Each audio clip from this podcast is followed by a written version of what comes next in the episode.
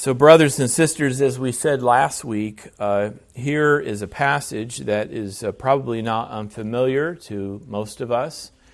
Uh, the Apostle Paul writes, Finally, be strong in the Lord and in the strength of his might. Put on the armor of God. So here we have the, the armor of God passage uh, uh, from the closing chapter of Paul's letter to the Ephesians. And what's interesting about this passage is that it seems, on, on one level, to almost come out of nowhere. Uh, Paul has not used the metaphor of war or, or battle up to this point in his letter. When suddenly, as it would seem, he is, he is calling his readers to put on armor.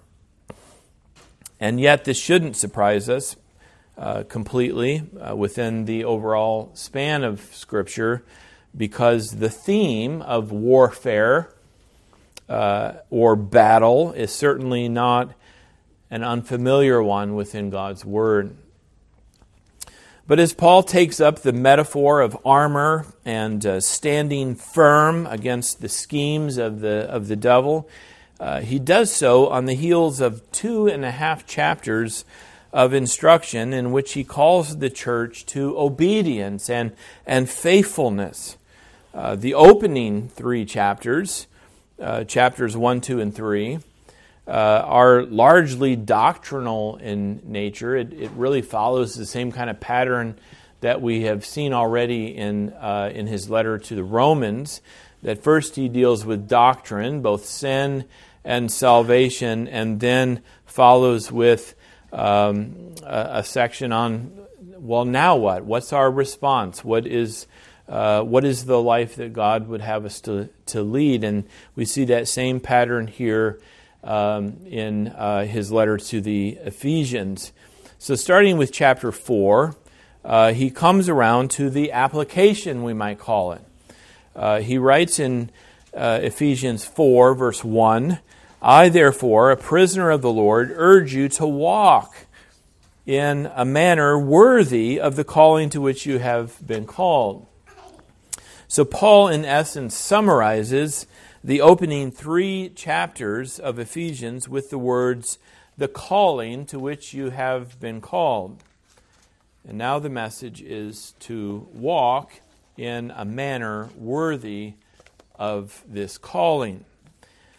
And the apostle goes on to address the, the unity of the church. I'll just do a little summary here since we're not dealing with the entire book of Ephesians in this series. Uh, he goes on to address the unity of the church, uh, the speech of Christians, uh, sexual purity, uh, the relationship between wives and, and husbands, between children and parents, and between servants and masters so that when, when he writes, finally, be strong in the Lord and in the strength of his might, put on the full armor of God, his point is made clear. Obedience and faithfulness to Christ is a matter of doing battle. The connection is made for us that obedience will always be a struggle for Christians, and that this struggle is nothing less than a battle. And from the beginning to the end, we must remember that our victory is assured in Christ. We are not fighting this battle in order to achieve victory, but to realize the victory that we already have by faith in Christ. We must fight for obedience, and faithfulness will not come easily. But victory is assured because of the finished work of Christ on our behalf. This is why Paul begins this passage by writing, Finally, be strong in the Lord. That is, be strong in Christ, be strong in the Lord and in the strength of His might. Be strong in the knowledge and the assurance of all that Christ has done for us. And this is how we do that. This is how to be strong in Christ by putting on the whole armor of God. So this morning, let's consider two of the pieces of the armor of God. Uh, there are six or seven in all, depending on how you count them. And this morning, we'll consider two related pieces number one, the belt of truth, and number two, the sword of the Spirit. However, before we do that, um, let's pick up on one piece of Paul's instruction that we haven't dealt with yet and yet might be confusing. Why does Paul uh, refer to our enemy as the spiritual force of evil in the heavenly places? I'm wondering if that has struck you as being somewhat confusing. Uh, this wasn't dealt with last time. It makes a good starting point for this time. Uh, the answer comes as we remember that the kingdom of Satan is not operating alongside of the kingdom of God. This is not a Sunday school lesson. Uh, otherwise, I'd have a chalkboard or a whiteboard to draw the, the illustration that I'm thinking of. Um, but imagine, if you will, two circles drawn, um, uh, one representing the kingdom of Satan, and the, the second beside it representing the kingdom of God under the reign of Christ. This is how we are given to think of the world, side by side. Uh, there's the kingdom of Satan and the, and the kingdom of Christ. Well, if you, if you think that way, then you think wrongly. uh, the two kingdoms do not exist side by side, but one is within the other but which is within the other? Does the kingdom of Satan exist within the kingdom of Christ, or does the kingdom of Christ exist within the kingdom of Satan? It's not an easy answer, and it depends on your perspective. Uh, I have a picture saved on, on my computer of, uh, of the sun going down, uh, but in the, back, in the foreground uh, is, a, is a basketball hoop. And, uh, and, and so the angle and the perspective of the picture is of the sun going down through the basketball hoop. Maybe you've seen that picture before. Uh, as if the sun were, were a basketball. Uh, it's a clever picture that someone thought to take, and, and it illustrates the idea of perspective. And for Christians, it's important that we always take the perspective, or we might call it the point of reference, of God's Word. There are two kingdoms at work in this world, with two kings, two rulers with real authority. The first is Christ our King, the second is Satan. We talked last time about how easy it is for us to discount Satan, to ignore or belittle his place and role uh, in this world. But as soon as we acknowledge Satan, we must be careful to understand the, relation, the relationship between his kingdom and authority and that of Christ our Lord. Christ is ruling over all, even over sin and, and evil in this world, beyond our understanding of it. But Satan has been allowed his place and, and, and role of authority in this world. If we deny that, we, we miss the clear teaching of God's Word and we fail to understand the world we live in, and thus we fail to understand really what the Christian life itself is. So, all of this to understand why Paul has Satan ruling, as it says in verse 12 as the spiritual forces of evil in the heavenly places. Does this contradict the, the teaching of our Lord that he saw Satan fall like lightning from heaven? Or the testimony of John in the book of Revelation that from all eternity Satan has been thrown down out of heaven? Well, no, the, the reference here is to eternity. Uh, the reference is, is to the truth that, that there are two kingdoms at work in this world. And tied into this perspective is the teaching of God's Word that to be saved is to be brought out of one kingdom and into another. Why can't we just talk about being saved? Uh, why can't we just see salvation as being forgiven of our sin and counted righteous before God? Well, the answer is because God's Word says more than that so that we would understand our salvation even more. Uh, if we would live out the Christian life, we must understand the two kingdoms of this world. To be saved is to be brought from one kingdom into another. Jesus even said in John 3 Truly, truly, I say to you, unless one is born of water and the Spirit, he cannot enter the kingdom of God. So Paul writes, Be strong in the Lord and in the strength of his might. And the first way to be strong in Christ, the first way to be strong in the strength of his might, is to fasten on the belt of truth. In other words, the fight for obedience and faithfulness must begin by knowing the truth of God's Word. So that right from the start, we, we begin to see what Paul is talking about with each piece of the armor of God. This is not intended, this, this, this passage from Paul is not intended to be just stirring language. Uh, this is not some disconnected, abstract metaphor that is just supposed to sound good on our ears.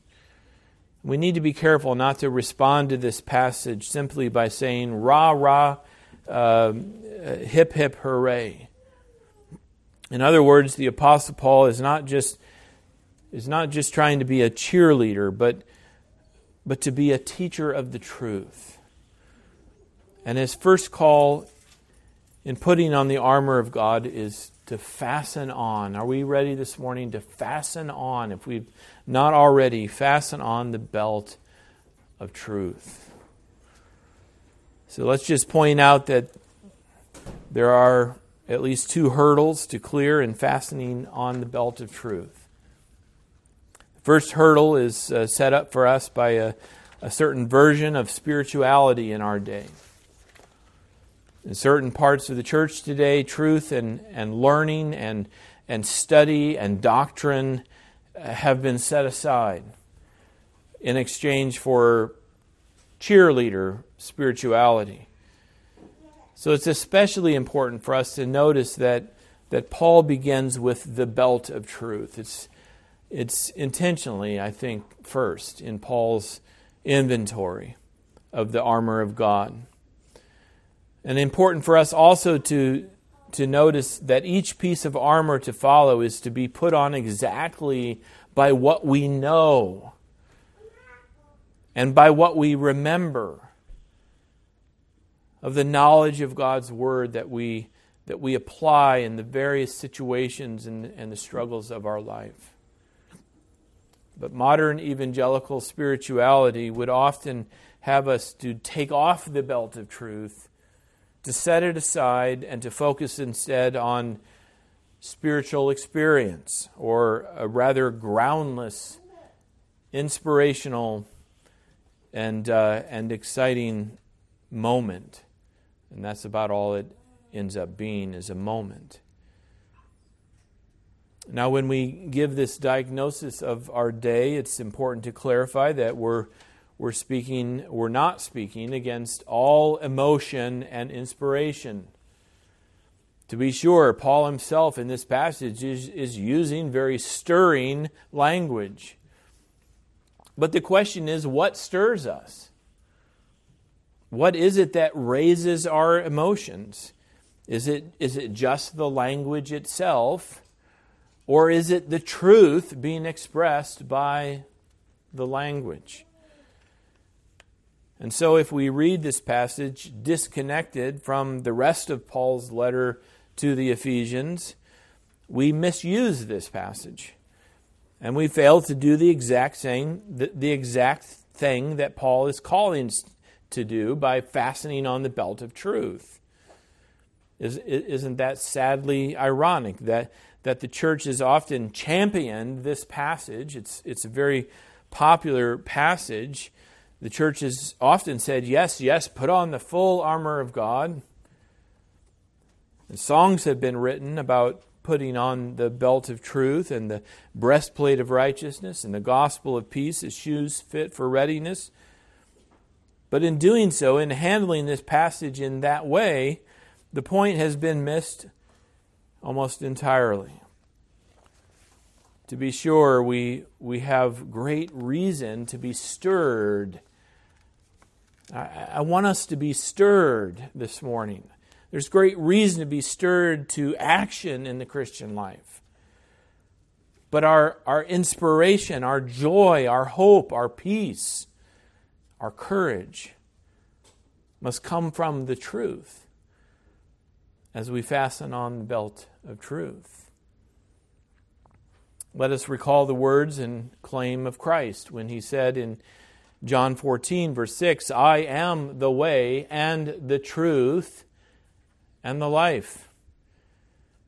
Indeed, Christ Himself is the Word of God. Christ Himself is the truth, which takes us right back to the words of Paul in, in, in, to open this passage. Finally, be strong in the Lord and in the strength of His might. The Lord, Christ, is the truth, so that being strong in the Lord is to be strong in the Lord Jesus. And that happens as we fasten on the belt of truth. But the second hurdle to clear in, in order to fasten on the belt of truth is, is the relativism of our day. Our wider culture would tell us that truth is relative, which is another way of essentially saying that there is no truth Truth is relative means that, well, what's true for you is not necessarily true for me, and it's, it's up to each person to decide what is true for him or herself. It's fair to say that nobody really believes that truth is relative, uh, at least not consistently so, because the same person who claims that truth is relative is not going to shrug and walk away if someone commits some injustice against them. They're not going to say, well, that guy just stole my money, but I guess for him, the truth is that he didn't steal my money, or that it's okay for him to steal my money. Who am I to question his truth? Nobody does that. Instead, whenever the argument uh, gets made that truth is relative, there's always an agenda behind it. Let's just understand that. There's always a, a selective application to the argument. And of course, the area of thought and knowledge that is most targeted as, uh, uh, as relative is religious truth. And, and so, even though the heavens declare the glory of God and the sky above his handiwork, uh, Psalm 19, verse 1, yet each person is considered free to say uh, what's true for them. God exists, He doesn't exist, uh, God is this, God is that. It's up to you to decide what's true. And even though, as Romans 1 says, what can be known about God is plain to people because God has shown it to them, His invisible attributes being clearly perceived ever since the creation of the world in the things that have been made Yet each person is considered free to decide for themselves who God is or what God is, and free to make for themselves uh, the God of their own choosing. Which brings us to the point of recognizing that religious relativism is nothing new. We like to think, of course, that our own day is so unique and special and, and so horrible. As, as Solomon said, there's nothing new under the sun. This has all been before and is now and, and will be until Christ comes again. To one degree or another, human beings have been practicing religious relativism since the fall. Because religious relativism is really just another w- way to say idolatry. Whether we call it relativism or idolatry, it's, it's a matter of man making a god or gods according to his own imagination. Now, perhaps none of us would go so far as to say there is no God or to say, well, I get to decide who or, or what I want God to be.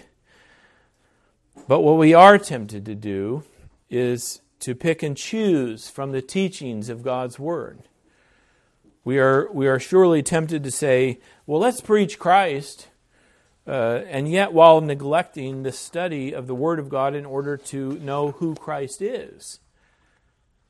Or to say, uh, let's preach the gospel, but without going to Scripture to know and understand what the gospel is. We may not say, uh, who's to say what truth is, but the call to fasten on the belt of truth does not allow us to say, I believe in Christ and in the gospel. Now don't bother me with the details. God's word makes clear who He is and what He has done for us in Jesus Christ, and such truth is certainly not relative, and neither is it unimportant. The truth is right here in our hands. In our hands.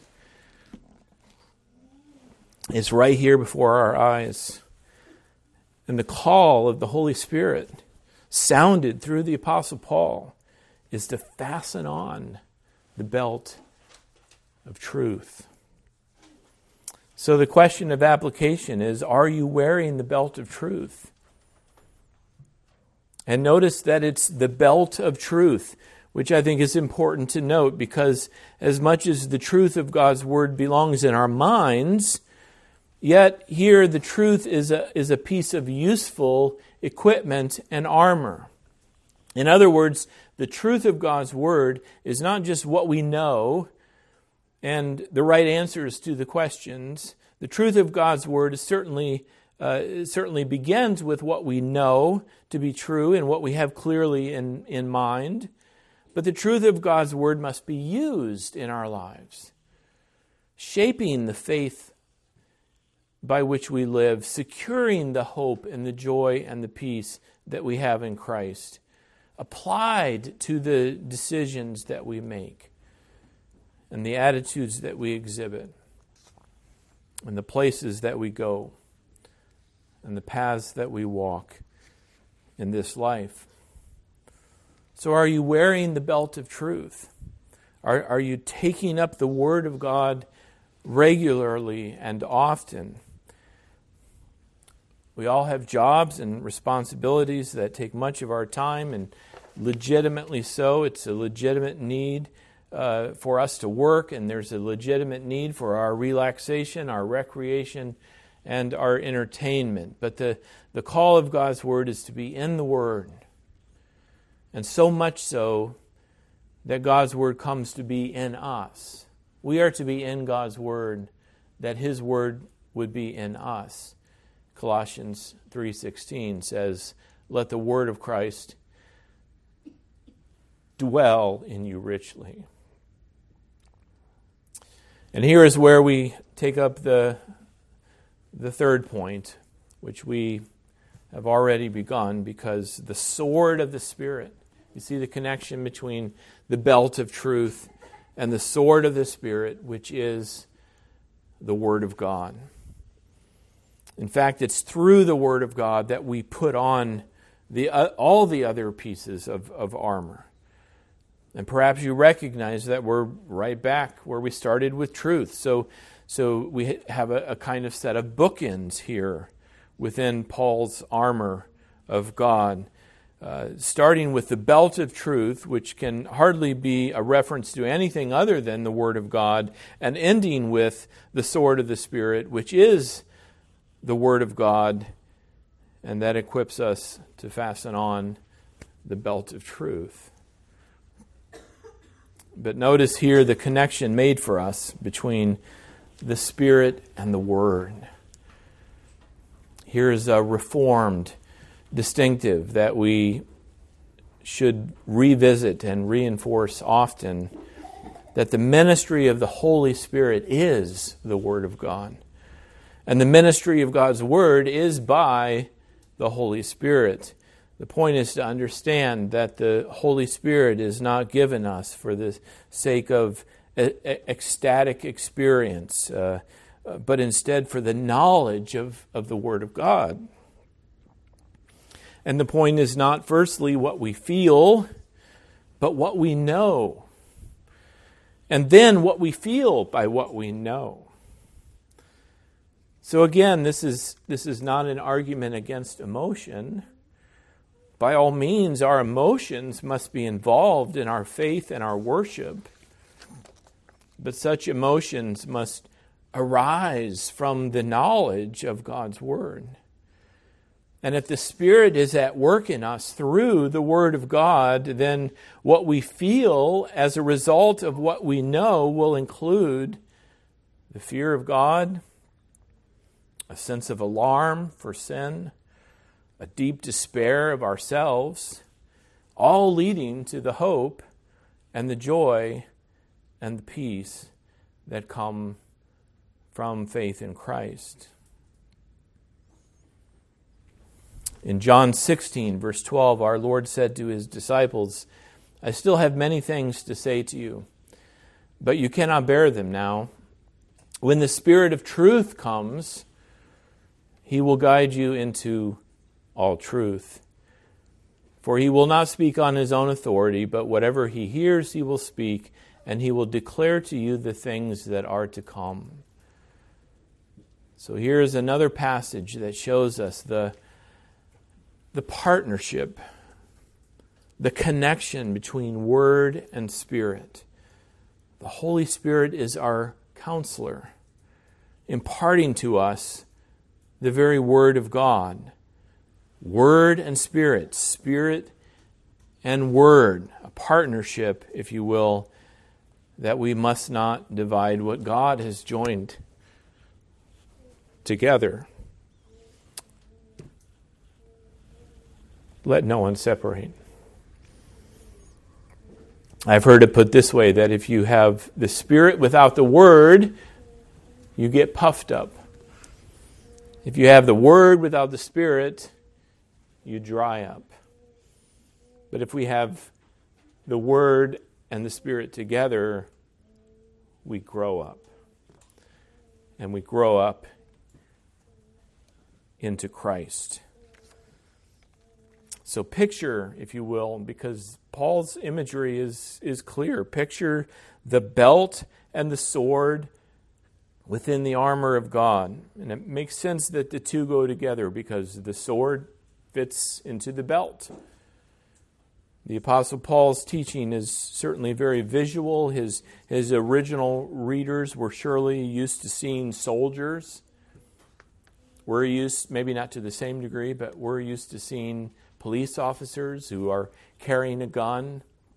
And uh, kids can be drawn, adults as well, drawn to uh, looking at that gun and, and being interested in it, if not uh, somewhat amazed by it. So that's the imagery that Paul is using here. That he's saying, consider the even the Roman soldier, consider his armor, consider what he's wearing, and understand that God in Christ provides you with that very armor. In a spiritual sense, of course but in a very real sense. And yet, with the truth of God's Word at its very heart. So, we're going to continue to go through uh, the inventory that Paul gives us here of the armor of God in, in coming weeks, the Lord willing. Um, sometimes I think we'll be taking a couple at a time, as we did this morning the belt of truth, the, the sword of the Spirit. Uh, but otherwise, we'll be considering the armor of God that we're provided, but it starts with truth. It starts with God's Word, and only by tr- the truth of God's Word does it proceed. Let's be prepared for that, and uh, I hope you'll anticipate uh, the several sermons that are, are yet to come. Let's, uh, let's bow in prayer together. Father in heaven, we thank you that you did not give us any kind of bare call to do something or to be something or to go somewhere uh, in, in, in the strength that we would have, but instead you, you always equip where you call. And so as you, as you call us to live the Christian life, so you also call us to, to do so by way of that strength that you ha- have given us in Christ Jesus. And so grant us to be lovers of your truth, grant us to be uh, boys and girls, men and women of your word. And may we, may we love to be in your word and may we gain richly from it each and every time we open it, whether by ourselves or in our families or together as, uh, as a church here uh, each and every Lord's Day. Bless us, O Lord, in this way. And we ask and pray in Jesus' name. Amen.